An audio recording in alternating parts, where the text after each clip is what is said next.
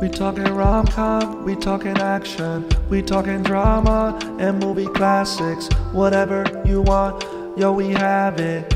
Cause we talking movies on the podcast. So I married a film critic. So I married a film critic. So I married a film critic. Hey honey, I just wanna talk I about the movie like film casually. You don't have to bring up I the cinematography. Honestly, let's just talk about like how the characters were fun. Married a film critic. So I married a film critic. So I married a Welcome to So I Married a Film Critic. I'm your co host, Julia, and here's the film critic. Hey everybody, this is Barry. Aloha.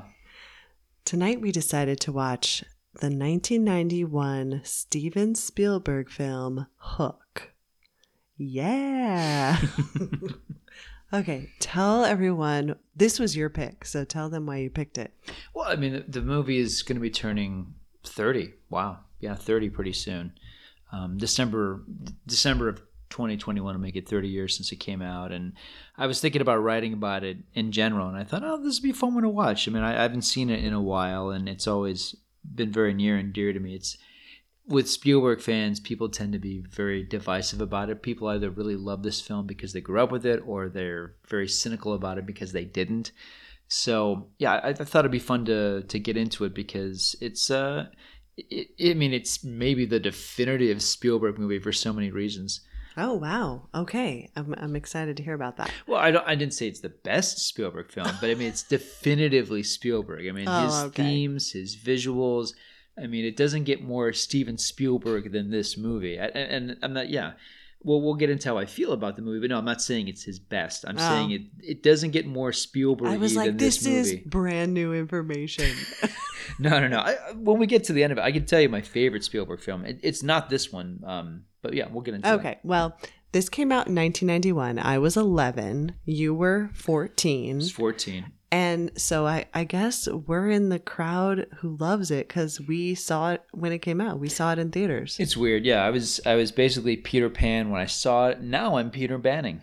Oh, I'm truly Peter Banning. It's come full circle. Yeah, I'm I'm uh what am I middle aged or not quite? Yeah, Yeah, I'm a middle aged Yeah. overweight dad. Yeah, I'm Peter Banning. I, I grew up. Peter Pan grew up. Okay, so everyone knows the story of Peter Pan, right? The lost boy who lives in Neverland, who flies with his pixie Tinkerbell and goes to London, meets the darling kids, Wendy, Michael, and Peter, and they have all these adventures. And this sequel, sequel? Yeah, it's a sequel. Yeah, it takes place. Um, yeah, Peter is all grown up. He's a lawyer. He's married. He has two children, Jack and Maggie, and they're getting ready to fly back to London to see Grandma Wendy, who is the original Wendy from Peter Pan. And she ends up, we find out she has um, basically placed all these children with adoptive families, and Peter being one of them. This is this is fascinating to me because this film exists in a world where Peter Pan is a beloved, well-known book. At the same time, it's also a true story. It makes me wonder is the film implying because I really do feel like James V. Hart, the screenwriter whose work I like, he also wrote Bram Stoker's Dracula, which is one of my favorite films from this decade. I feel like Hart is possibly implying that maybe James V. Hart was one of the Lost Boys. I mean, I'm sorry, that J.M. Barrie, excuse me. I think the screenwriter is implying that J.M. Barrie might have been one of the Lost Boys because let me think about it. Like, why is it that there is a book named Peter Pan that is out there circulating, popular, that is actually a true story? Yeah, I don't know. The only thing we know about the writer of the book in the movie is that he's Wendy's neighbor and heard all their stories and, Yeah, and wrote yeah. them down and published them. So we don't really know. Yeah, it's it's it's an it's an odd detail, and the one the one thing that this movie establishes right away is that the film doesn't know quite what to do with it. The love triangle between Peter Pan, Wendy, and Tinkerbell is still intact. Okay, so I think we've mentioned before that we watch movies with the subtitles because, you know, Well, that would some of the dialogue pops out, and, Yeah. and it's easy to. I mean, there's so much going on in this film; it's easy to miss some of the eh, dialogue. Yeah, and- we also have a little girl sleeping a yeah. few rooms so we don't away. want it to so be too loud. yeah, But this was the first time I was like, oh, Wendy was in love with Peter. Like, well, we knew she was in love with him, but it's like she's still kind of. oh yeah, it hasn't gone him. away. And you know, and Peter Pan married uh, Wendy's granddaughter. right. Yeah, Yeah. So it's weird because there's this one scene where she's like basically trying to remind him, like, hey, you're actually Peter Pan. And he's like, what? I don't know what you're talking about. And she's like, I thought you would come to my wedding.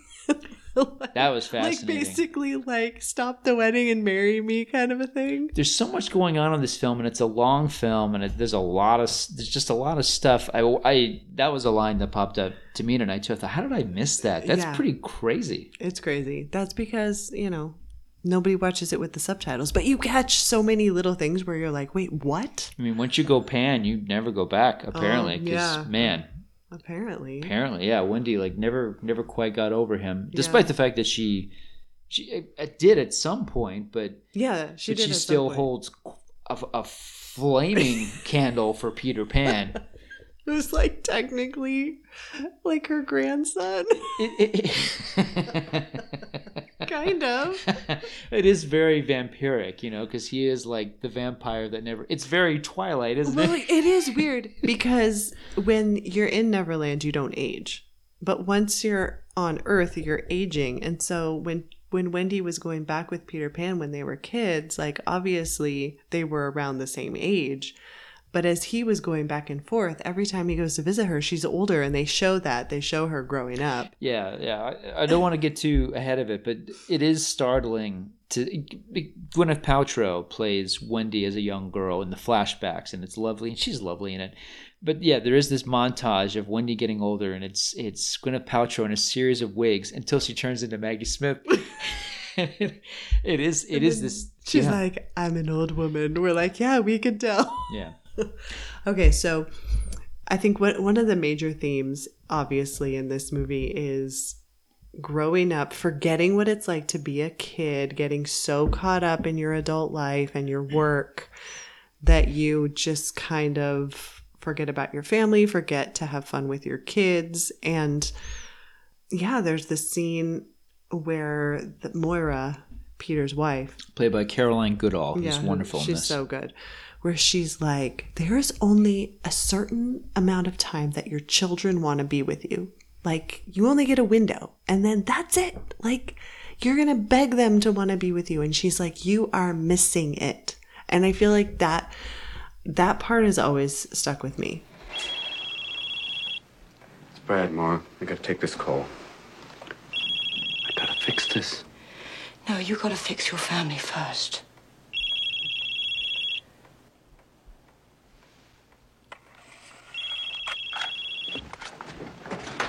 Peter, hello.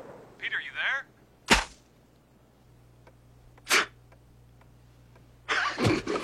What? I'm sorry about your deal. You hated the deal. I hated the deal, but I'm sorry you feel so badly about it. Your children love you. They want to play with you. How long do you think that lasts? Soon Jack may not even want you to come to his games. We have a few special years with our children when they're the ones that want us around. After that, you're going to be running after them for a bit of attention. So fast, Peter. It's a few years, and it's over. And you are not being careful. And you are missing it. Like, no matter how many times I watch this movie, I'm like, oh, that that's it right there. yeah, and, and obviously, I'm assuming most people who have listened to this have seen the film, know the film, love the film, or whatever. If this is, if Oh, come on. We don't have to tell you. Go watch it. on the one hand, it's it's not you know obviously we're going to deal with spoilers here, but I guess just because we're you and I are laying this out scene by scene, let's properly set this up. I mean, Peter Pan, when we meet him uh, at the beginning of the film, he is now a middle-aged bureaucrat named Peter Banning. He is cold. He is stiff. He has a holster for his cell phone. He's uh, awful. Yeah. And to Robin Williams' credit, they couldn't have picked a better actor to play this because he's going all in with a guy who is really no fun to be around. I like how stiff he is in the first part of this movie. It's fascinating to watch a guy who, you know, whether you know him as Mork from Ork or at this at this point in time, he hadn't even played the genie yet. But I mean, between you know Dead Poet Society and so many other wonderful films, he had already this very you know cuddly sort of image. Um, he had you know this was like the beginning of when he started to do some children's films. My point is he's so off-putting at the beginning of this film. It's wonderful, and I love his commitment to it. And I it, it just I think the first act of this film is just about perfect. I love the setup here. I love them going to to to London and and and meeting Grandma Wendy again. And Wendy, there's such a weight to those moments. It has a lot to do with the fact that Maggie Smith is magnificent in this role. I mean, she's not just good. Uh, there's a soulfulness to her line readings, and it's funny too because Maggie Smith was really not that old when she did this. She was in old age makeup. You know, Oh, she was in old age makeup. was old- okay, yeah. I was gonna ask you because I'm like, wow, she still she looks the same. Yeah, she she looks exactly the way she does like now. The way old she looked age in makeup is so accurate. Yeah, because she literally looks like that now. yeah. No, she really wasn't that old when she made this movie. Now she just, you know, it's just it was very prophetic makeup and whatever. She's still lovely. Yeah, that's Um, crazy. Yeah, yeah.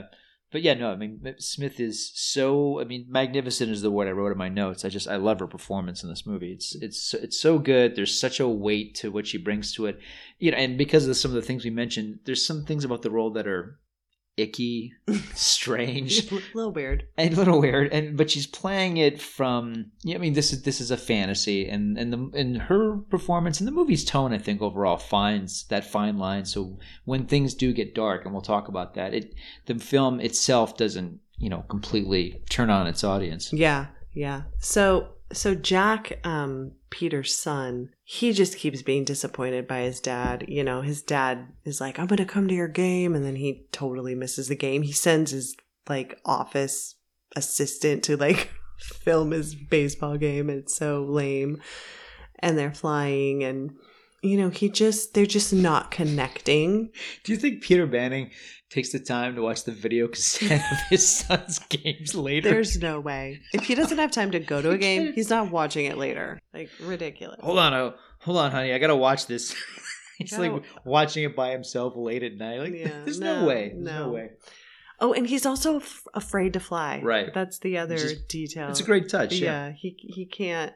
He's just so nervous about flying. So okay, so they're in London, and there's a big event for Granny Wendy. You know, she's being honored. There's a new wing at the hospital being named after her, and that's the night that the kids get kidnapped. And when the parents come home, the kids are gone, and there's a note from Captain Hook, and it's like, oh, what? This is this is actually real. One of the things that astonished me about this sequence is learning that Nana is still alive. Nana is like the cat in the Mariah Carey movie Glitter. How in the world is this dog still alive after all these decades? Maybe she had babies and that's her baby. Maybe that's But like great, Nana. great They Nana. call it Nana. I mean, it's just just a yeah, it's just like deck. Every time, every time there's a litter, they call them all Nana, and they just yeah, and the one that that survives gets to live outside in that little house. I guess That's the whole of the movie. It's a really cute dog, though. So yes, so the uh, the sequence it's strange because I you know we were both young when we saw this, but I remember even the sequence the sequence where Grandma Wendy is being recognized as someone who took in all these orphanages. So moving. Oh yeah, I love the way it's shot. I, it's funny watching Robin Williams be so unfunny. Mhm. He's on stage. He's awkward. He's sweaty. He's stumbling over his words. Like, wow, this is this is acting. This is one of our greatest stand-up performances of all time, acting like he's never been in front of a mic before. But you know, the shots of all the orphans standing up, uh, yeah, I, I find it so moving. I remember even as a kid thinking like, this is really good stuff. And then we get to the abduction, which is it's interesting because I love the way it's shot. It's um, it's it's the the, the color is very rich. The way it's staged is really nice it's it's a visually arresting sequence so much so that it was the teaser trailer for this movie the scene where the kids were abducted that was the teaser oh, trailer where, where they're in bed and their covers fly off. fly around. yeah that was the whole teaser for the movie which is one of the great things about this film the way it was promoted like spielberg made sure like you did not see dustin hoffman as Mm. captain hook like really and did, you didn't see julia roberts everything was going to be a surprise until you saw the film but yeah so the that sequence which is very strong but it's peculiar because it opens up it looks very supernatural there's Mhm. there's you know Yeah, the- like green light. green lights and yeah the covers are literally flying off the beds but then when they get inside it looks like captain hook literally showed up and literally just like Just- took his hook and just slashed the crap out of this apartment Yeah, I know. I noticed that too. I was like, well, wait, did he go through the bedroom window? Because that window flies open, and you know, you think, but then the front door opens and he goes up the stairs. It's like, um, was he just so fat like ah a fax machine like was was he just astonished by modern technology no he just he just walked around this apartment just scratched the hell out of it and Yeah, Yeah. I know. I found that strange, but who cares? I mean, I get, I know. I just, it, it's this. It just, it begins. It, it almost looks like Tinkerbell is the one doing the abducting. It's so fantastical the way it starts off, and then you see it, and it's like, oh, this is, this is more of like a, like a, like a real crime. Well, yeah, and I think they kind of want to leave you a little bit in the dark about it, though, because we don't, we haven't been to Tinkerbell hasn't shown up yet. We don't know about Neverland yet. But there is Toodles. We haven't mentioned Toodles, who is one of the surviving Lost Boys, still alive, living with Grandma Wendy. This character, I've never. Uh, the actor's great, and he was later in the Robin Williams film Toys, which is another film for another time. But uh, the character of Toodles is a psychopath. I've never liked this character. He's literally and figuratively crazy. Yeah, well, he's and he's just hanging around this man he's hanging around the house. Like this guy belongs in an institution or you know I, I just i don't it's it's baggage the movie doesn't need doesn't does not know what to do with this character. I've never found him endearing Okay, i want to i want to be very clear about it like like not to bury the lead i do adore this film for so many reasons but i think it is flawed there's there are things to talk about toodles is one of these things i've never liked this character Okay, well, I think they only have him there to bring back his marbles. So he's completely useless. Like he just Yeah. sits as this as this elaborate abduction. I mean, do, like Captain Hook, his old enemy, is like scratching the heck out of Grandma But yeah, Wendy's but We apartment. don't see any of that, so we don't really know. Like maybe he just like fainted. But the housekeeper lies is like, and the children were screaming. Oh yeah, yeah. That's it's it's really scary. I thought It is. It is. for kids especially. and, and and you know maybe the fact that it's so vague helps make it plausible because. I mean, just the. Th- I mean, was it like a flying pirate ship? Like, how in the world do they even pull this off? I don't know. I don't think we're supposed to know because it's supposed to just be this like magical thing. I mean, it's Captain Hook coming from Never Never Land. Yeah, So. exactly. You know, what, you're right. The, the more I even talk about it, I'm thinking like, did he see a TV? Like, ah, what is that I see? Oh man, he's gonna. The critic is trying to make sense of the abduction. I've had 30 years to think about this movie. so yeah, I'm trying to look at it. I'm trying to look at some different things because I'm I'm I'm I'm I'm overly familiar with the film. All right, so they call the cops, and you know this. is- Inspector Phil Collins on the case. Oh my gosh, I had no idea that that was Phil Collins. But to like, not to go, we don't need to go like moment by moment, but you know, this is where Grandma Wendy is trying to tell Peter who he is, and she's like, do you, "What do you remember?" And he's like, "Well, I remember, you know, you finding me parents and them adopting me." She's like, "You were 13. Like, do you remember anything before that?" Yeah. And he really, he really doesn't. He has like no memories. So that's kind of crazy. And then he, Tinkerbell comes on the scene. Well, hold on, hold on. Wait Oh. a second. Oh. First of all, let, let's let's be very clear. Grandma Wendy not only does she tell Peter Pan, not only excuse me, does she tell Peter Banning that he's Peter Pan, but she does make kind of a move at him. It is a it is a bit of a pass. She does, yeah. With his wife just a couple doors away, by the way. I know it is a little bit strange. She's like, Moira, go make some tea. All right, Peter, let's get to it. In his in her bedroom. So well, if I hadn't, if the subtitles were not, I, I wouldn't have caught this move. I remember if, if, even as a kid, because look, I mean, I don't know anyone in 1991 who saw this not knowing that Robin Williams is playing Peter Pan.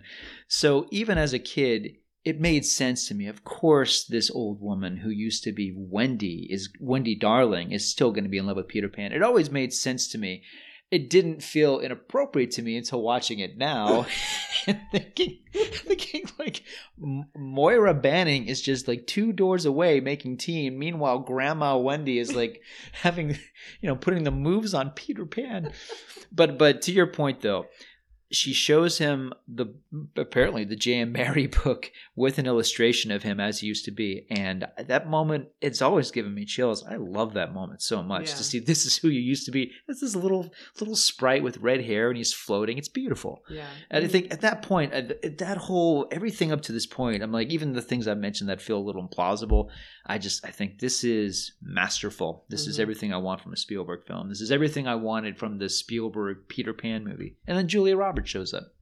Yeah, and then Julia Roberts shows up, and Peter's been drinking, and he thinks he's like hallucinating. Yeah. and he's like, "It's a crazy bug." and what what do you think about Julia Roberts as Tinkerbell? I really like her a lot. I wish she doesn't have Justin Bieber's hair.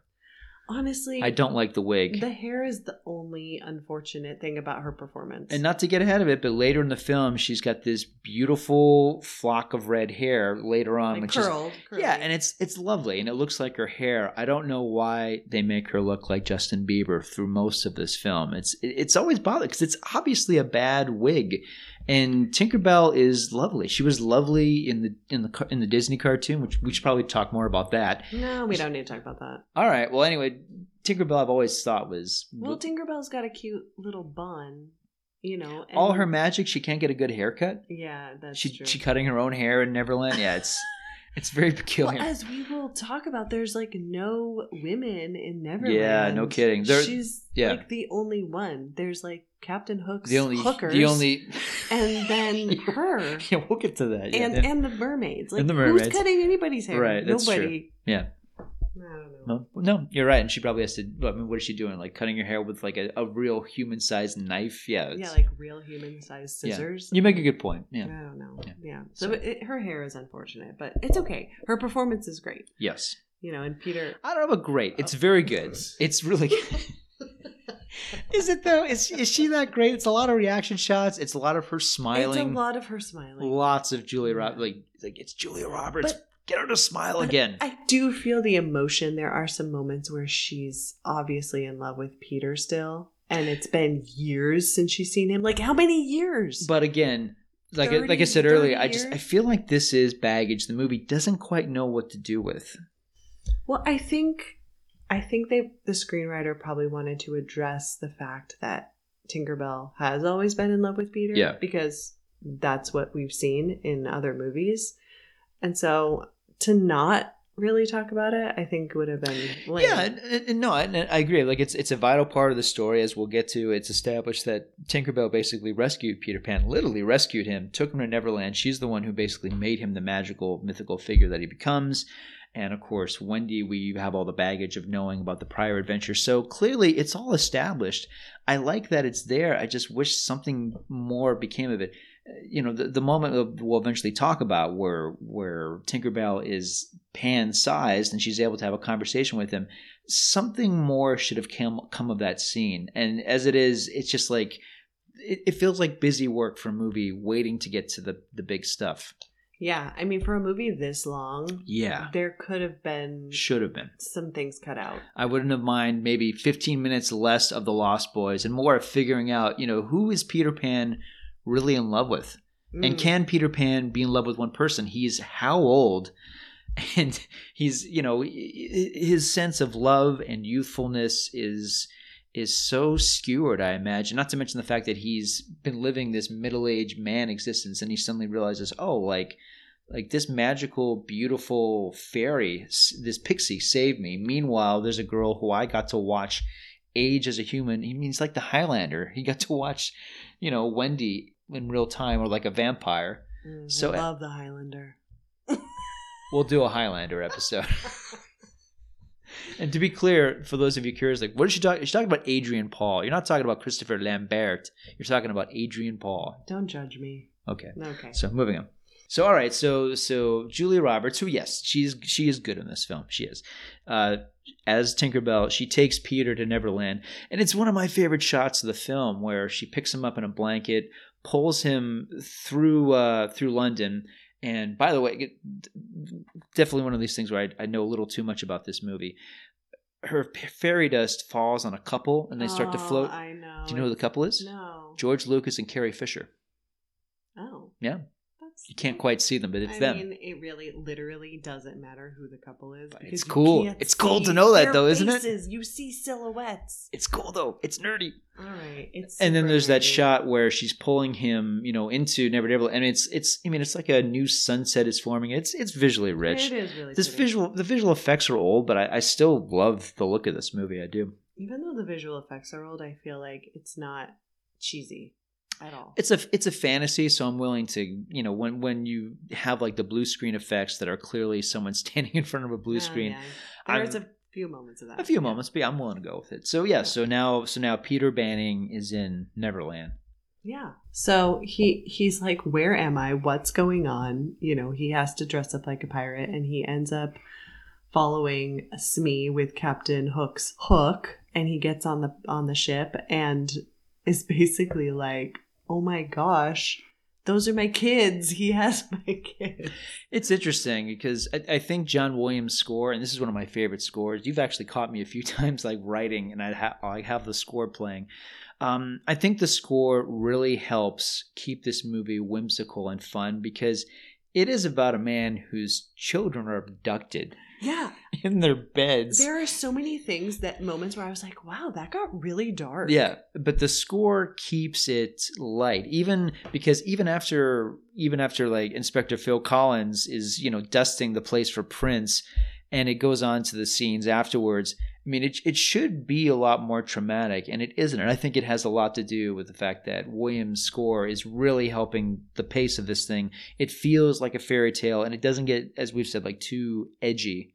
Yeah, Which- I think it yeah. doesn't get too traumatic because Grandma Wendy is like, "You have to go to Neverland. You have to fly. You have to fight." And you're like, and I'm sure the parents are like, "I'm sorry, what?"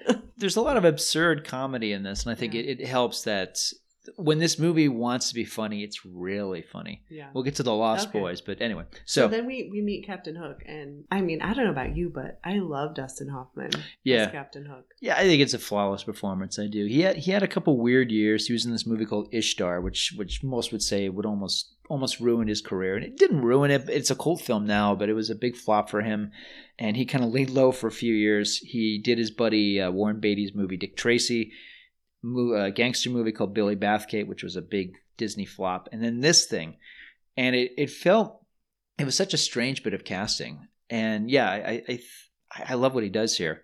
Um, his his hook is psychotic, and I, I love that about him. Um, and it helps. Obviously, it's it's a two man thing because Bob Hoskins is fantastic. Yes, Not only not so only good. fantastic, I'd say definitive. This is the definitive Mr. Smee for me. I think Hoskins is so good in this, and the fact that so much of Hoffman's work is a is a double team with him and Hoskins. I, I love the two of them. yeah, they're really good. So Peter Pan shows up, and now he's a middle aged man, and Yeah. and, And- and Captain he's Hook like- basically emasculates him from the other Yeah. pirates. He's like, "You're not Peter Pan," and and Smee is like, "Yeah, this is him. I'll show you the scar. You know, this that you know where you The one time they reference Tiger Lily, yeah because otherwise there's no Indians, there's no Tiger Lily, there's no Indian chief, there's no Native Americans in this. And you know, I think they were wise to say, you know, that's that's a problematic area. Even in 1991, I feel like that's a very politically correct choice not to have. Well, that here. I think it would overcomplicate an already long movie Yes. because Yeah. okay, what you're gonna have a kidnapping, you're gonna have the Lost Boys, and you're gonna have Native Americans, And they make I time. mean, They, I mean, they make time for a food fight in this movie. So yeah, there's, Yeah. there's a lot of there's- time in there's this not, movie. They don't have time to like add additional characters and set pieces and stuff. So but this is where the kids he's like if you can climb up fly he's like fly up there and touch your kids like they're they're in like a i don't know a net. a net Yeah. and he's like and then you can take them right now but he can't fly and so he climbs up you know the ship and he can't reach them It's so sad. it's so sad It's so pathetic. maggie's like come on daddy mommy could do it like yeah because moms are awesome but um it's it's just a really sad moment where he like literally can't save his kids and then Hook actually decides just to murder them right then. And I said, "This is great. He's Yeah. such a jerk. yeah he's like kill them all Just kill Just them. kill them all Yeah. yeah and so tinkerbell steps in and you know she's like give me some time and i'll bring back the pan that you remember and you can have your war you know and so he agrees and, And a great visual where they shake hands. She shakes his giant hook. I, I, I love that visual. Yeah, that is a good one. Um, and so then now we have a countdown. We have the three day clock to get Peter Pan to remember who he is so that he can save his kids. Before we get to the Lost Boys, there's a bit of business, uh, probably more that again than the movie needs. I mean, no wonder this was the most expensive film of its day. There's a bit where Peter Pan falls off the ship, plunges into the water, and he's saved by these three beautiful mermaids. I love it. I love this sequence. The movie does not need it. It's so it's just excessive fantasy It's so visuals. excessive. It's wonderful. But then I had a problem with the movie because I never noticed this before. So how long was he with the mermaids? Because the next shot is he's in. Remember, he's getting pulled up to the the Lost Boys, you know, cabana, whatever this place Yeah, is. their Their their, their club med, their YMCA.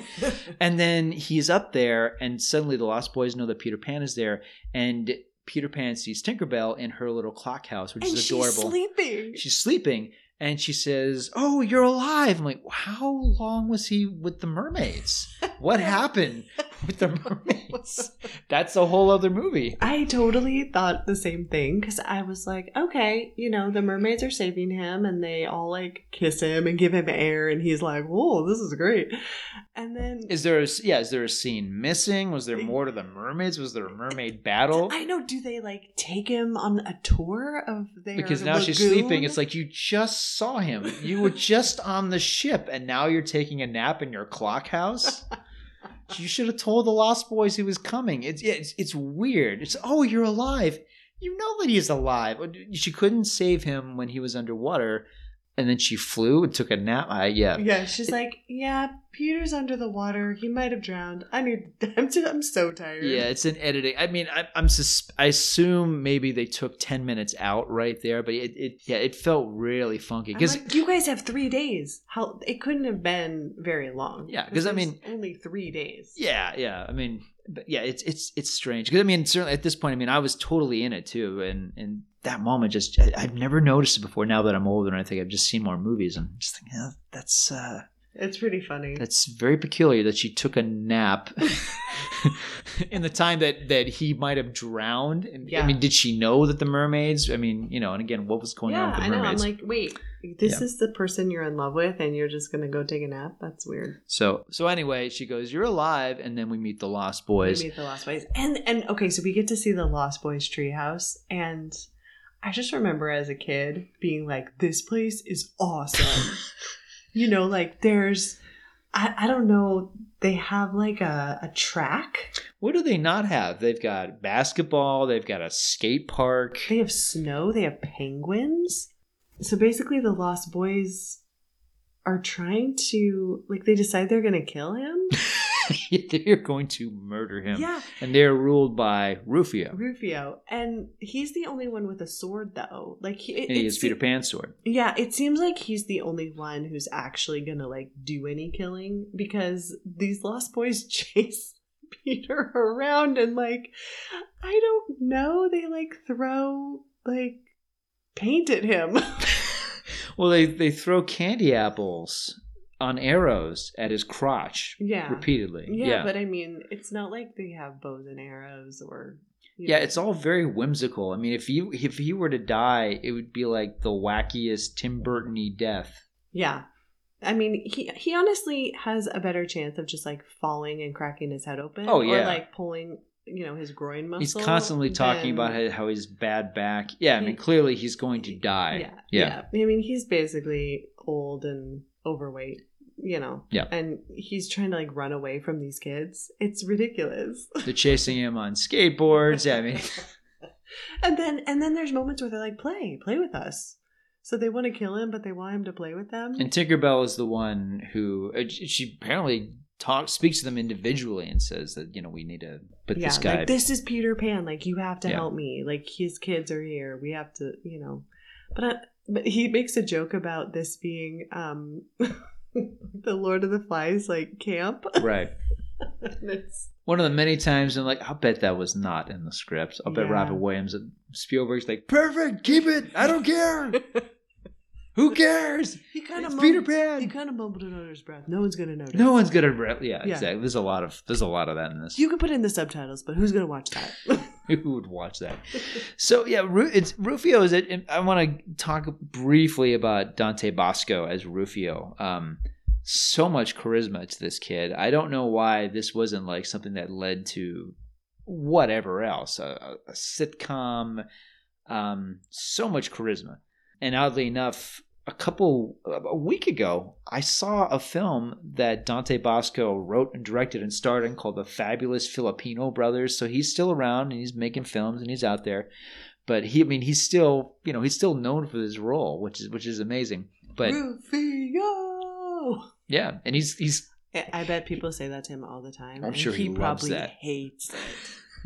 I'm sure he signed that a lot of times. But I, the, the the point I really want to make is that the rest of the Lost Boys are interchangeable, only in the sense that they're all like wacky kids who are defined. You got the twins. You get the kid who's dressed up like a business. Uh, you got a character who's named Thud because he's the big one. Um, You got like the Italian one. The Italian You got the one. redhead one with curly hair. yeah, so it's like I mean, on the one hand, I get it. I mean, There's a lot of diversity. it's it's again this is this this is the most pc peter pan ever at the same time and i get it too i mean i'm sure spielberg thought like this way the kids watching this are definitely going to see themselves in the lost boys but it's weird it's it's it's a weird world they live in it's weird that they're all contemporary kids because they're all ageless and they've all been there you know time doesn't mean anything in neverland so it's it it's still not only is not only I mean, but new kids could have come. yeah and i guess like And- modernize them i Well, guess I mean, new kids could have come, and then I think a bunch of them were adopted out by Granny Wendy. So I don't think they're all like original Lost Boys. I don't know that the film needed to explain this. I, I think probably the bigger problem for me is that i don't know the, the, this part of the film is just so painfully corny i think. It's really really freaking corny. The training montage like you are the peter pan. I can't stand that part of the film. It's so corny. Well, it's funny because okay, so Robin Williams clearly has like padding on under his clothes to make him look overweight, Yeah. And then he does this training montage, and it's not like it's Rocky where you know this training is going on for months. No, he's literally has one day.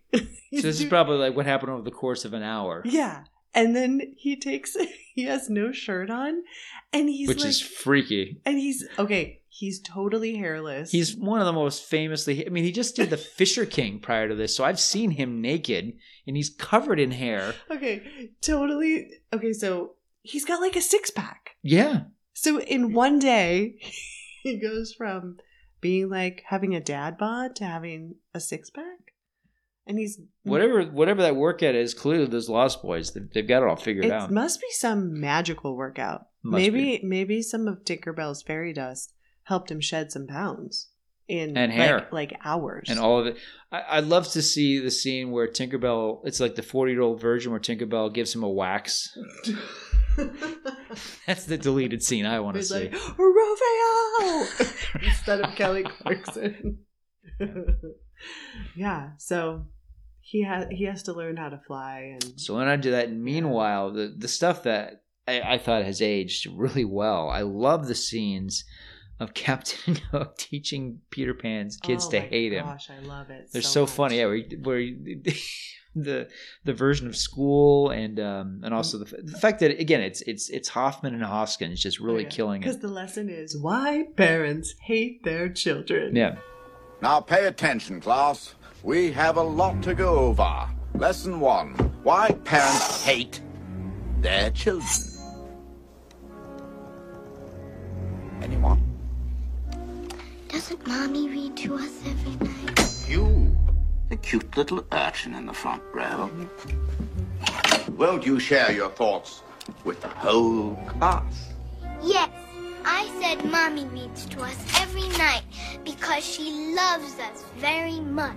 Loves you. Isn't that the, uh, the... The L word, Captain. Oh, yes. No, child. I think your mother reads to you every night in order to stupefy you to sleep. So that she and Daddy could sit down for three measly minutes without you and your mindless, inexhaustible, unstoppable, repetitive, and nagging demands. He took my toy. She hit my bear.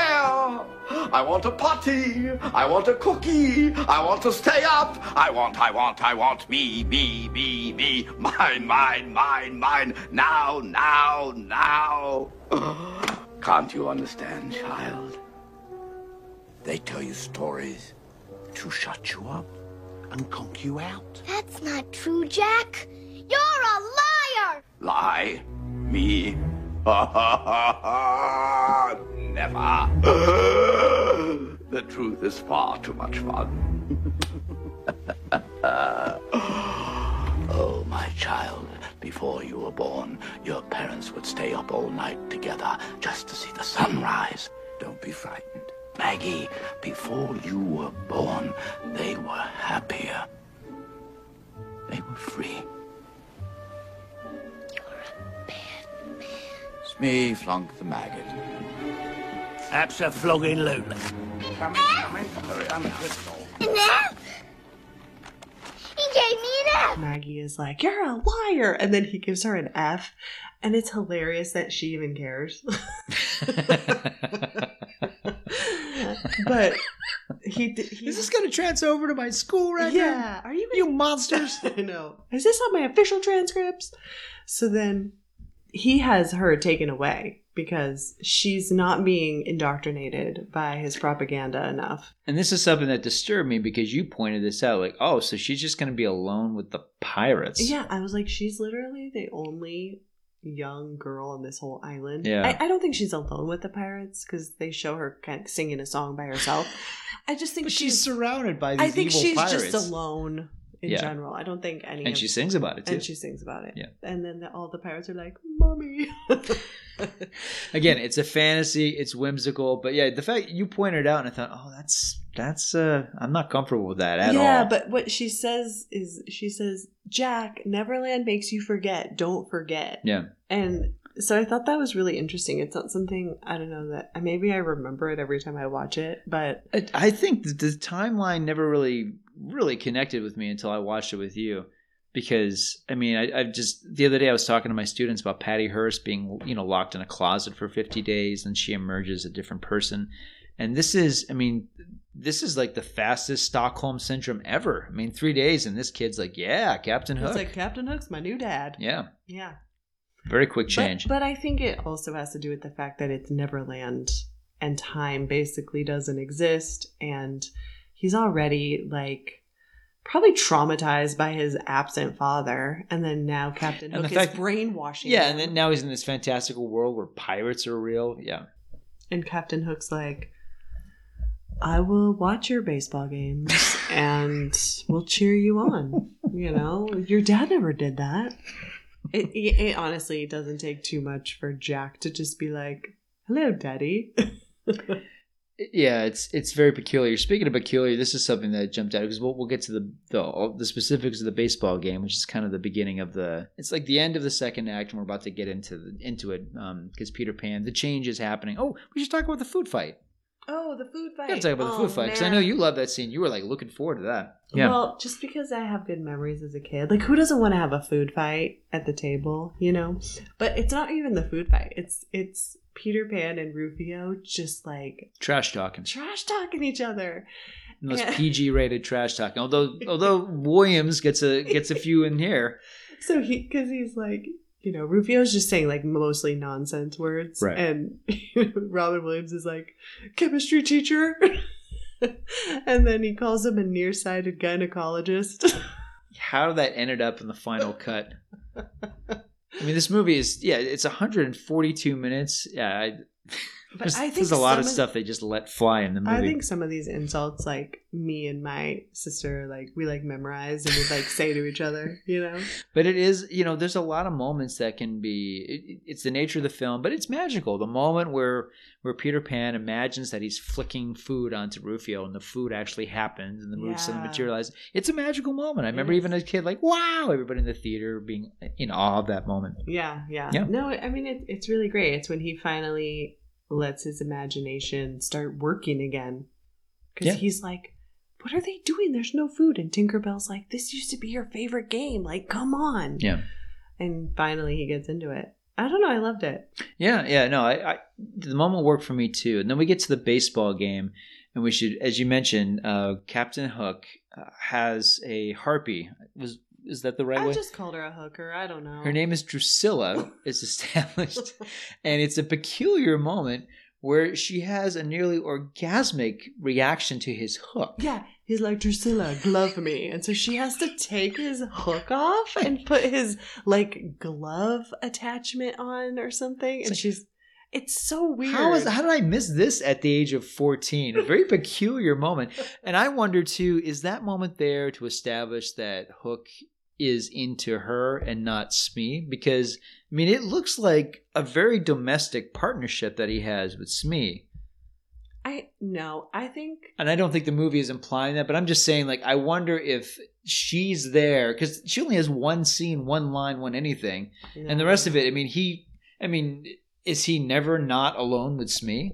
I, I don't know, but Smee is there to like listen to him and Keep him from killing keep himself. him from yeah. committing suicide. I mean, he does say that he's like ready to end it all, and it's so crazy. It's great. Now, you know, but I just I do wonder if Drusilla, who's really a useless character, it, it is peculiar that uh yeah that the movie makes a point to. Maybe they're just trying to let us know that there are some women in Neverland, but what I don't know because it seems like Neverland is a very a lot of masculine energy. Yeah, yeah. This is the dude's paradise, yeah, dude's dude cove. paradise. Yeah. You know, we got some Mhm. mermaids, we got some fairies, but you know, there's not a lot of girls around. Yeah, at all. Yeah.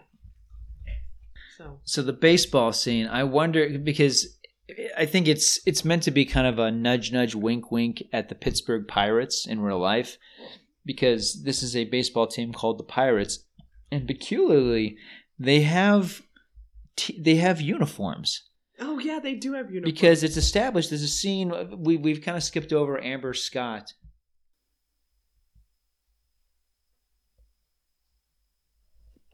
So Amber Scott plays Maggie. And I want to mention this moment for a few reasons. One is that she sings the song When You're Alone, which is the Oscar nominated song from this movie. I've always loved the moment. I love I, I love the way she does it. I love the way it's incorporated into the story because it's, you know, it's talking about her anguish and her sadness. Um two rumors about this film that are kind of unfounded, but I think they're true because they've been around for so long. And I remember reading about it when this film came out. One is that this was a pet project between Steven Spielberg and Michael Jackson. Speaking of which, full circle, that they wanted to make a Peter Pan movie together. The other thing about this movie that that often gets thrown out, I don't know if this is true. I, I think it might be again because it keeps coming up. Apparently, John Williams wrote this as a musical and the rumors that this is the only song that survived, but that when you listen to the score, it has such um, a musical like feel to it. You get the sense that this was always intended to be a musical. And you know, there's so many scenes in this movie that feel like musical numbers, the Oh way they're gosh. staged. I'm so glad this wasn't a musical. I think that would have been a disaster. Well, I mean, this is a year before Newsies, so yeah, this was not a good time for for movie No. musicals. In any case, w- the main reason I brought up this moment is little Maggie is singing, and the the son Jack, the son Jack is watching her sing. Smee comes up behind him, puts his arm around him, and kind of distracts him away, and he's like, "Tell me about this baseball." So clearly, I mean, I mean, was it the night before? I mean, does Smee have like a sweatshop where he learned? Because now he knows what baseball is, and we got to do this in order to, you know, in order to just fool this kid. Oh man.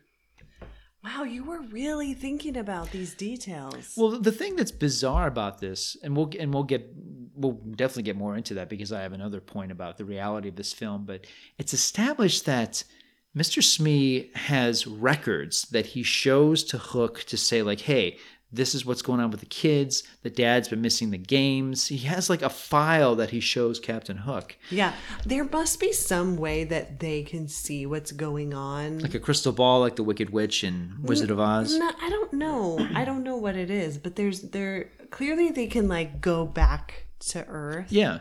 and like maybe he sent somebody or maybe he went himself and like gathered up information.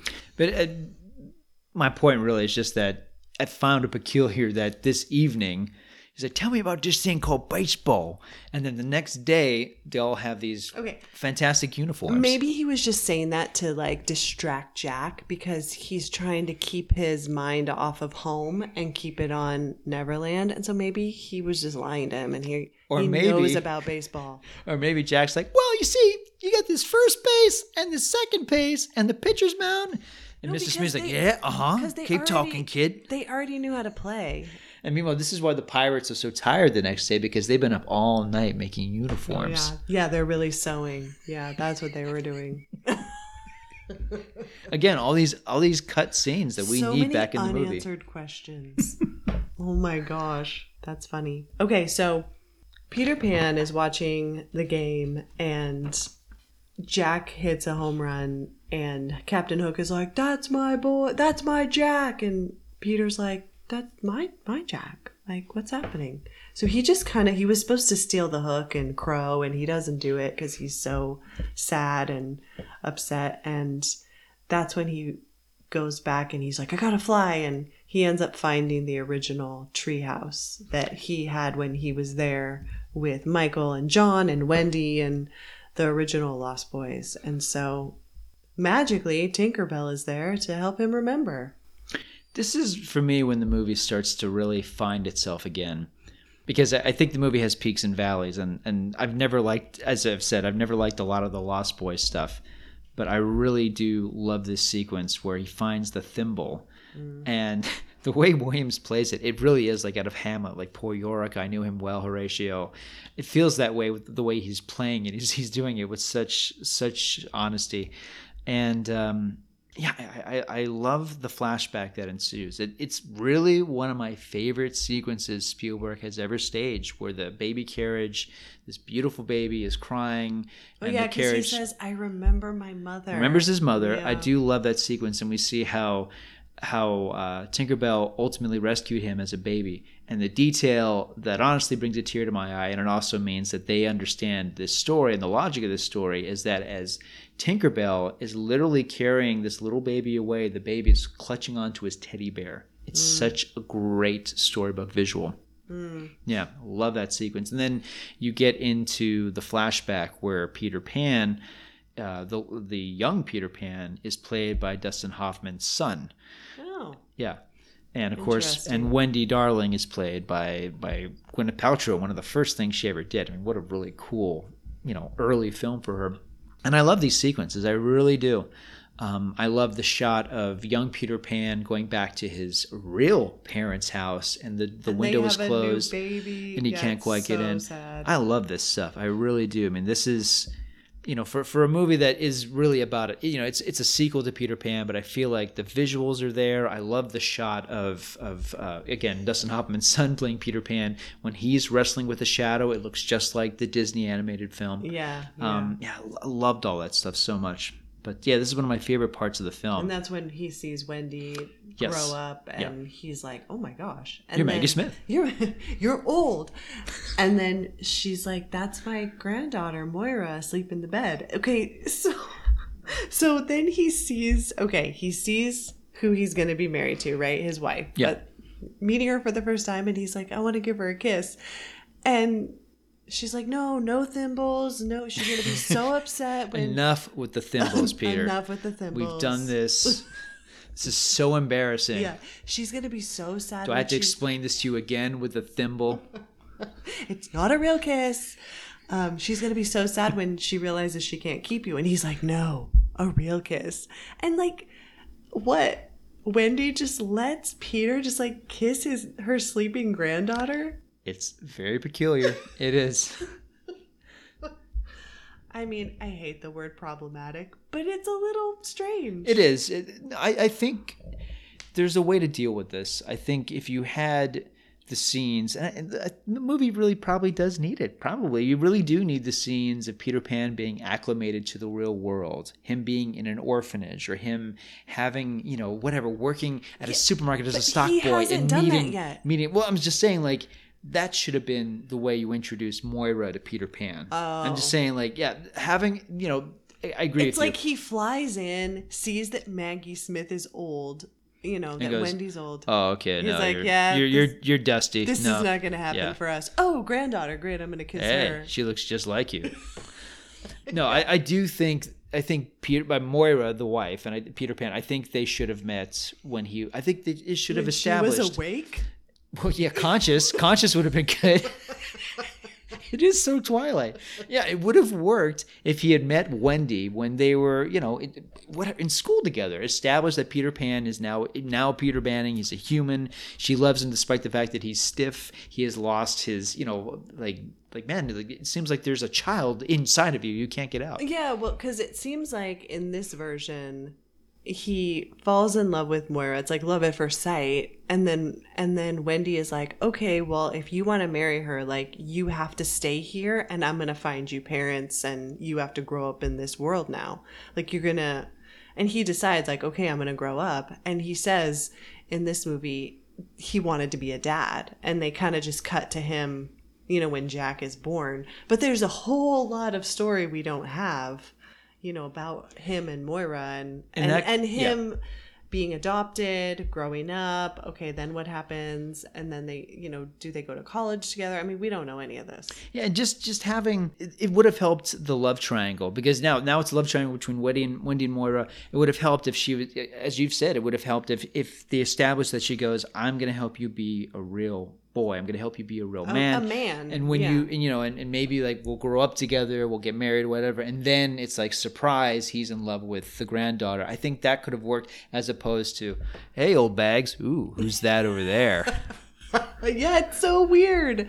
You could put on your cold cream. I'm gonna check out Your granddaughter. yeah it's yeah it, i agree with you it, it doesn't it, i understand they're trying to be very neat and tidy and quick with the storytelling you know, it's like- there's got to be a better way to do this I mean, okay, is, is there a three-hour version of this movie then? Because there's a whole lot of holes yeah that I'm now just realizing. yeah and there's there's some more that we'll get into but so uh so yeah he uh, he finds his happy thought which of course is Jack Is being Jack. a dad. Yeah, being a father, And yeah. then he he snaps out of his.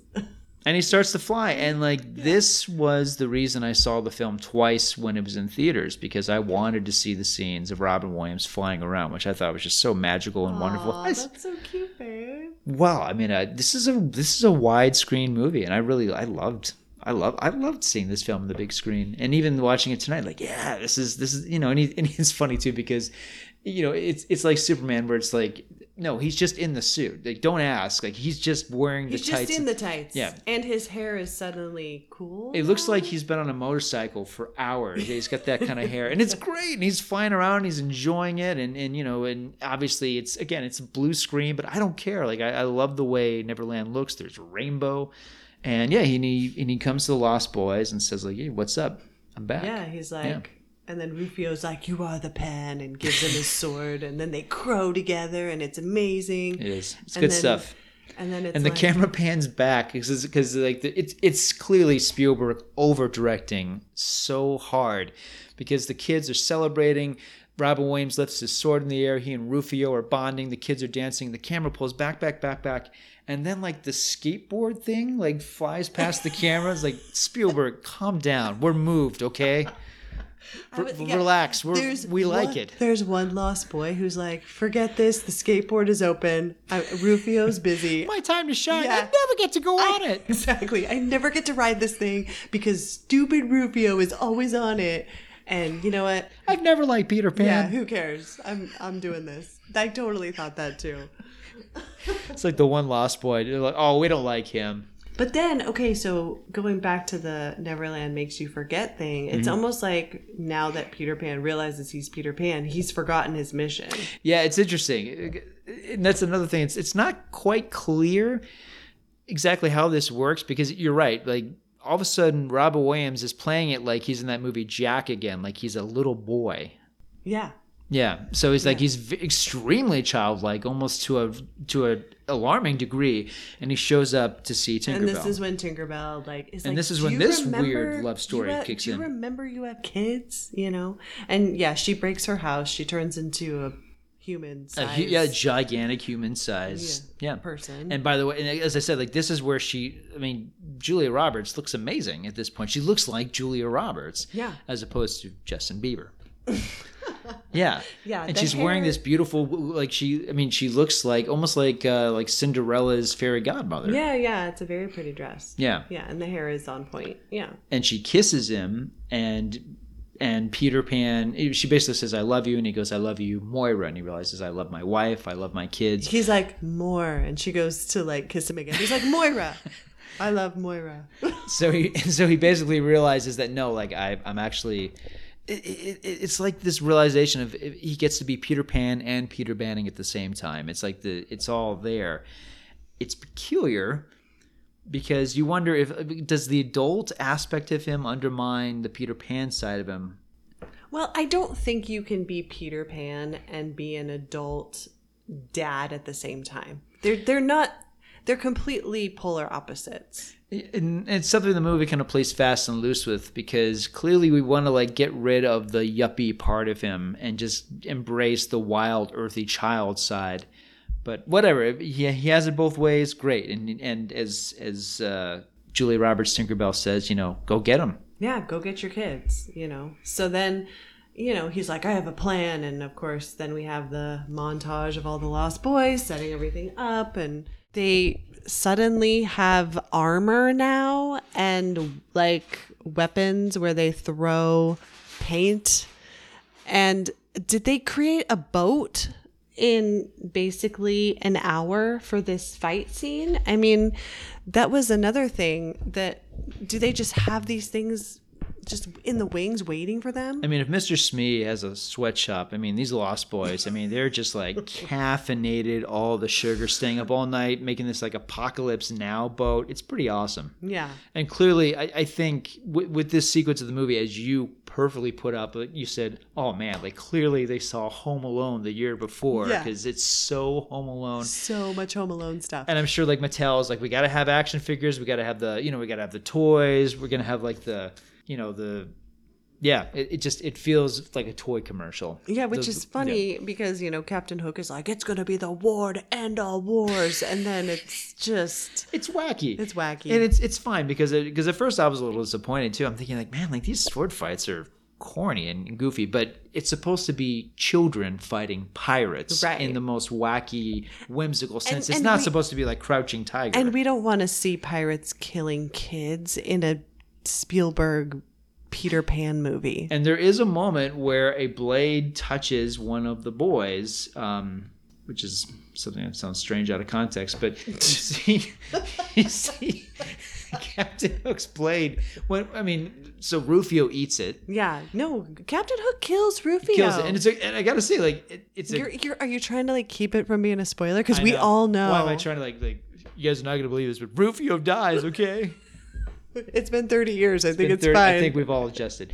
Yeah, no, and, and I, I like that. I love that part um, where Rufio gets to fight Captain Hook, and he's clearly relishing it, and it's really well done and well choreographed. Rufio gets impaled, and if anything, it's like it just reminds you Captain Hook is so awful. Yeah. he's so bad. yeah, he's really going to kill these kids yeah, if he can. kill these children. He will. happily. Yeah, he will. And that's the part you kind of forget a little bit in the wackiness. Yeah, because there's so much comedy of, Yeah. of, of Captain Hook being a psychopathic roommate to Mr. Smee. Yeah. Yeah.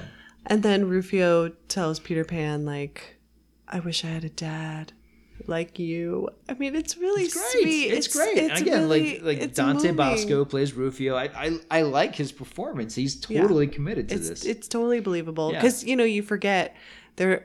All of these kids are orphans, and we don't know how they got to Neverland or Yeah. anything like that. But there is a lot of themes of wishing you had a mom, wishing you had a family. yeah, You know, even the pirates are like, "Mommy."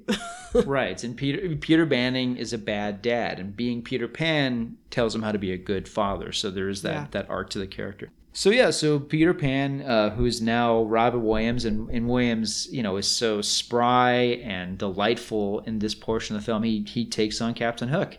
Well, no, but he takes his kids first. And, does, that's and he's like, "We're gonna leave," and Hook is like, "I will come after your children's children's children," and you're like, "Oh, dang, he's like not gonna let this grudge go." yeah.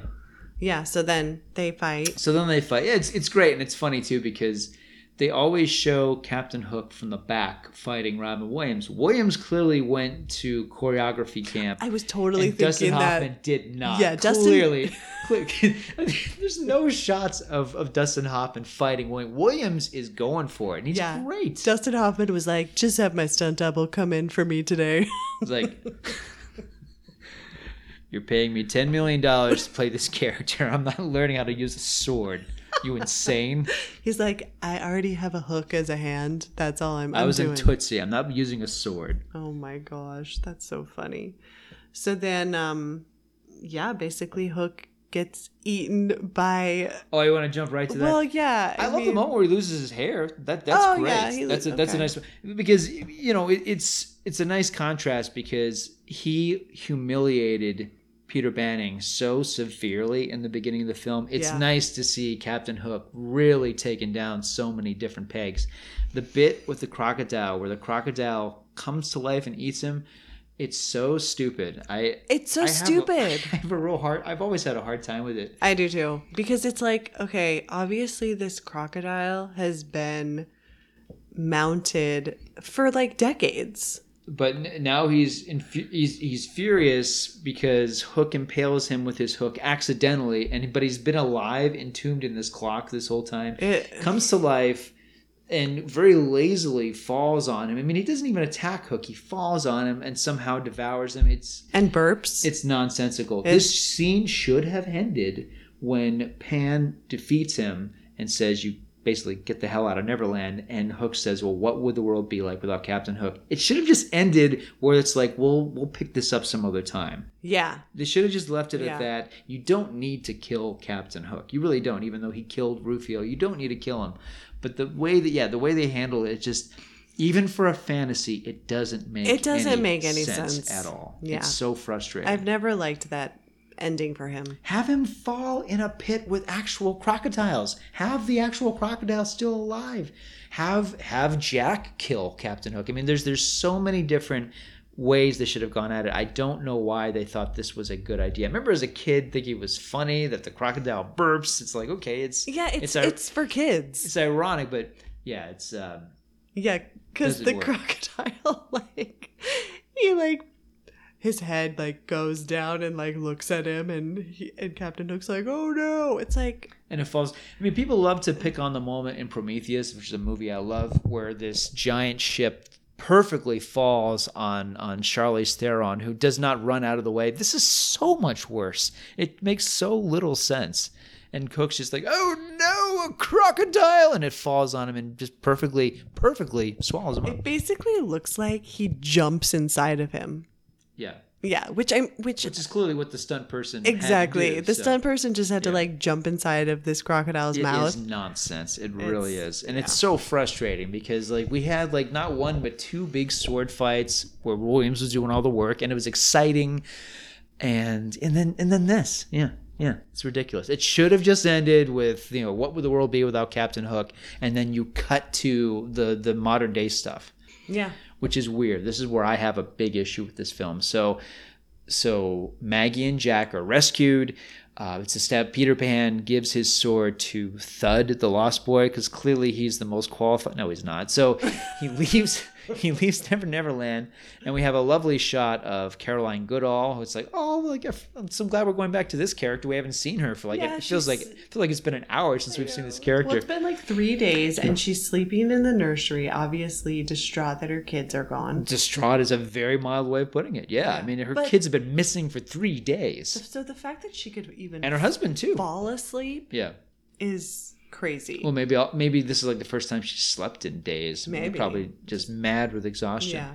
But even before we get there, Peter Pan wakes up underneath a statue of himself, which I, it's it's wonderful. It's great.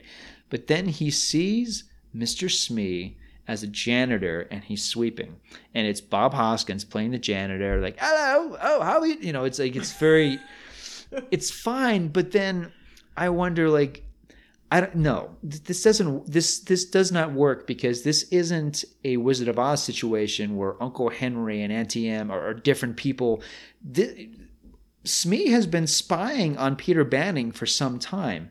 He's still Mr. Smee. This doesn't make it. th- This does not work. I don't think the janitor is actually Smee. He, but he is. No, I don't. I think he's It's the same actor, looking exactly it's like him. the same actor, but I don't think he's actually him. I think it could be Peter like hallucinating uh, somebody who looks like him. I, I just I He even gives has the same twinkle in his eye. It's the same guy. It's I have a real hard time with this because again, like it's it's it's it's been established that Smee exists in Smee exists in both of these worlds.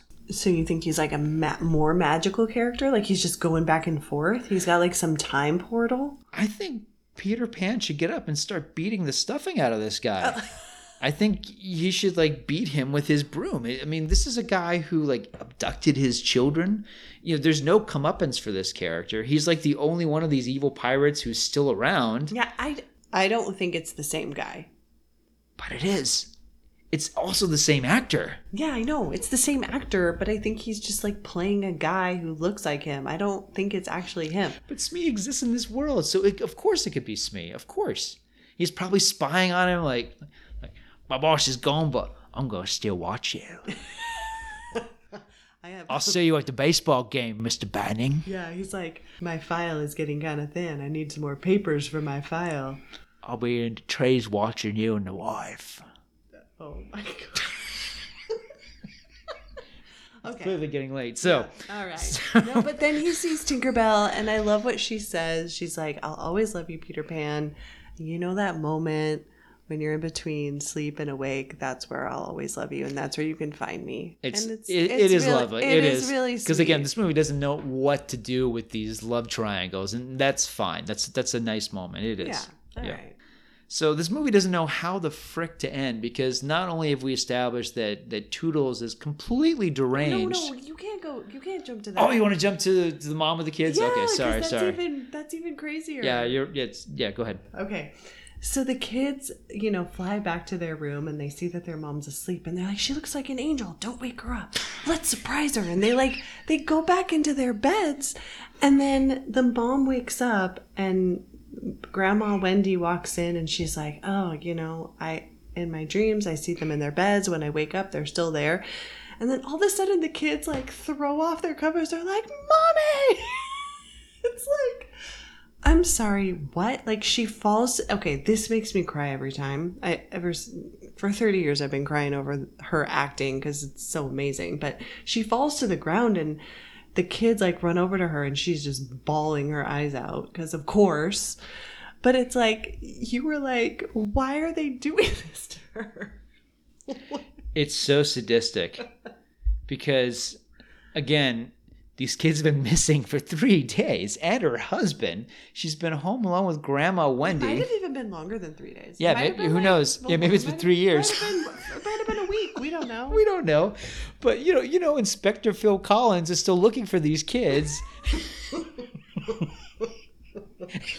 and poor, and poor Moira is just, you know, like dealing with the loss of her, Yeah, her kids. whole family is This gone. psychopath who puts a sword in in in her grandma's wall has stolen her kids, and then it's like, "Mommy, here we are! Surprise!" Surprise. oh my gosh. Yeah. I That, mean, I mean, like, didn't they ever think like, like, like maybe like, I mean, I mean, not only would she have a breakdown, maybe like jumping out of bed like that would give Grandma Wendy a heart attack and yeah, kill her right there. Moira and Grandma Wendy have double heart attacks and they just are goners right there. Again, the movie avoids all these sort of dark possibilities, not only because of the music, but also the tone of it. It's you know, it's again, it's, very- fantasy. it's just go with it. Just go with uplifting, it. Okay, so then Peter finally gets home. He gets home, although again, it's like I, I, the movie doesn't know quite what to do with the fact that he's both Peter Pan and Peter Banning because he gets on his phone and it's it's cute, but it's also like he's still a yuppie and he's still going back to work. Yeah, okay, because it's established that he's like basically losing this like five billion dollar deal at the beginning of the movie, you know, and his business partner. Deal of my life. Yeah, it's a phone call of my life. Like, shut up, Yeah. kids, you know. Right. And then Brad, his partner, calls him at the end, and he's like, "Oh, Brad, you've been on hold this whole time." Like, It's a funny joke, but it's like, well, it's the '90s. I bet he was. and then he just like throws the phone out the window as if his job is meaningless. Which, okay, in this, okay, now you guys are gonna live on love. Whatever. they're just gonna move in with Grandma Wendy. It's gonna do like celebrity appearances. I'm the real Peter Pan. Sure you are. Yeah, maybe. I mean, maybe Granny Wendy is like, move to London, come live with me. The kids would love it. and just when the movie feels like we're gonna get to that, there's the business with Tootles, like a coke addict who hasn't been around cocaine in forever, sprinkles the fairy dust all over him like a madman, and he's suddenly flying around the room like it's bed knobs and broomsticks. Yeah, and then he flies out. He basically Or Mary Poppins. I'm sure that's what they wanted. They're like, it's just like Mary Poppins. He flies out the window and he does a little twirl around Big Ben. It's a good effect. and that's it. Uh, Williams, the last line he has is "Life is the ultimate adventure," and I gotta say that really got to me hearing him say that. Oh, yeah. Yeah. I know. Yeah, That's a tough one. yeah, yeah. I miss him. Yeah. Gotta say though, um, this movie opens up with a theatrical performance. We're gonna go right back to the very beginning. Start all over. So it opens up with this theatrical performance of Peter Pan. The first thing that we see, the first shots that Spielberg gives us of, uh, is of these children looking slack-jawed and in awe of this performance. It's uh, all these kids watching this Peter Pan production. It's the first shots of the movie. And I got to say like it reminded me right then and there as it does now like this is the last film Spielberg did for children. This is a movie for children, which is why I've been able to forgive it all of its flaws all these years. For me, it's been a four-star movie since the first time I saw it, and I still feel that way about it. I feel it's it's flawed because it's corny and it's got plot holes and there's moments that don't work. Um, but the moments in this movie that are so moving, so touching, and it's such a robust film, it, really is the best and worst of Spielberg because it looks and feels like a Spielberg film. At times, it's so exciting and you know just like really captivating. And then there are times where it's so corny, it's overdone, it's overstaged, or it's underwritten or overwritten. It it it really is like the ultimate Spielberg film. It's got the Spielbergian glow. It you know, and and it has like themes, everything from like E.T. to Indiana Jones and the Last Crusade, dealing with with with a father trying to find himself, uh, bad parents become good parents, and and maybe like maybe that's the problem with the ending. Maybe it really should have ended where Peter Pan wants to go back to Neverland. In the same way, at the end of Close Encounters, Richard Dreyfuss says goodbye family and just like goes with the aliens and leaves.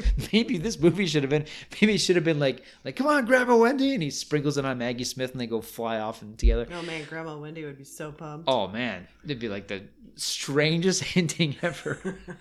but uh, yeah, I, I do feel like you know again like it is a flawed film. I don't think it's a perfect movie, but at its best, this this is everything I wanted. This it, it's everything I wanted it to be, and I felt that way as a kid. I I do love this film so much, despite the fact that it has moments in it that are questionable. Well- it has plot holes that that cannot be excused by the fact that it's a fantasy. But I, yeah, I love it. Yeah, I love it too, and and honestly, watching it with a more, I guess, critical eye is the only reason I really notice the plot holes because watching it over the years, I'm just like, this movie is great. Yeah. The only thing that's always bothered me is Captain Hook dying in the crocodile. That's honestly like, okay, well, Yeah. that was lame. But everything else that we talked about, um, it's not like I really thought about it that much because it is a really fun movie, and you know, Robin Williams really sells it as Peter Pan. Yeah. You know, like you you can really his uh, transformation. It feels real. Agreed, agreed. Yeah, he's so terrific in it, and, and and Hoffman is doing some really inventive and really funny stuff and here. Yeah, the kids, like the ones who play his kids. yeah. Charlie Korsmo, They're who's they're they're really good. great, yeah. The Lost Little Boys, Amber like you Scott. said, are like a little generic, but Rufio's awesome. They're- like yeah, yeah, Rufio's awesome. The other kids are giving sitcom performances. It's it's hammy, But I would corny. say everyone, for the most part, is giving top-notch performances. they know they're in a Peter Pan movie. Yeah, yeah. Yeah, yeah. And it to- yeah, it totally works. No, yeah, I, I totally dig this film. Okay, so how would you have changed the ending then? I would definitely have. Uh, I would not have. To, I would not have Tootles sprinkle. Would you the- have Tootles in this movie at all? I would have that character deleted from this film. I would have that character completely digitally edited out of this film. And yeah, I would definitely have. Uh, I would have Peter Pan show up at the balcony and uh, you know and reunite with his wife and his children. And he's like, "Time for a new adventure." And you think he's talking to Moira. He's talking to Wendy, and he sprinkles it on her. He's like, "Oh, Peter!" Like, it's time. And they fly off together. Yeah, and it's the two of them like spinning around. He leaves his family. Yeah, and and Moira and the kids are like, "What?" And then we we cut to a Spiel- Steven Spielberg film, and then John Williams music plays, and that's it. Wow. Yeah. That, no. Yeah, and an audience of millions of people go, "What? That's how you end it? Everyone's so confused. He's with that old lady." Yeah, that doesn't make But time sense. doesn't mean anything in Never Neverland. So Oh my gosh. this is, I mean, it's, it, I mean, this is really the end of this part of Spielberg's career because. I mean, at this point, even though he made films obviously that, that had adult appeal, I mean, he always, I mean, he was called the Peter Pan of cinema for so long. He made films that were for mass audiences. I mean, after this movie, he took some time off. He did Schindler's List, he did Jurassic Park. And then after that, the movies got very grown up, very serious, very dark, very violent. Um, I mean, this is this is like an end of an era watching this film. Um, 1991 was the end of Spielberg's children's films. yeah, Wow. Yeah, definitely. I mean, I mean, you know, this movie, it it doesn't take place. Well, I mean, it doesn't take place in the same neighborhood as ET, but it feels like it takes place in the same world. You know, the world of possibilities, a world of of you know, being a child is is you know the most magical and precious thing. Having your parents together is the most is the is one of the greatest miracles and the fact that you get to celebrate your childhood with them. Um, a child trying to reconnect with their parents or reconnect within the child within it's all the spielbergian things because i mean after this movie we're talking about amistad saving private ryan ai which by the way my favorite spielberg film ai absolute favorite and there are themes in hook that are present in ai but as we spoke about like eh, like hook doesn't get like really dark ai gets really dark ai is like it's whimsical and cute and then it gets dark and scary in a way that hook never does Yeah, I think I've only seen that once with you. I would happily watch it with you again anytime. I love AI, but yeah, that's my that's my favorite. But I do love Hook. Hook is it's it's really in the top ten, and I know it's it's a divisive film when it came How out. is it divisive? Well, the critics hated it. They hated this well, movie. we all know about critics. well, I know you can't trust a film critic. You can't trust a film Yeah. critic. So. In '91, they all picked on how expensive it was, and yes, it was a, it was one of the most expensive films ever made. They they made fun of the fact that it just it wasn't, you know, it was like too cutesy and syrupy. But then my thing, even even as a kid, I'm like, this is a film for children. Spielberg made a real children's film, and it continues to delight generations and generations and generations. I mean, people love this movie, and and deservedly so. It's not perfect, but at times it is. Yeah. All right. Well, I think that sums it up. It's not perfect, but at times it is. I would end with with with life is the ultimate adventure. That's the Yeah. last thing that Williams says, and it's beautiful to hear this late, great, magnificent actor say that. And yeah, this, this is a very underrated performance for him. But Williams, I think, rises to the occasion. yeah, I Yeah. agree. All right. Well, that concludes our conversation about Hook. Thanks for joining us. Good night, everyone. So, your adventures are over. Oh no. To live. To live will be an awfully big adventure.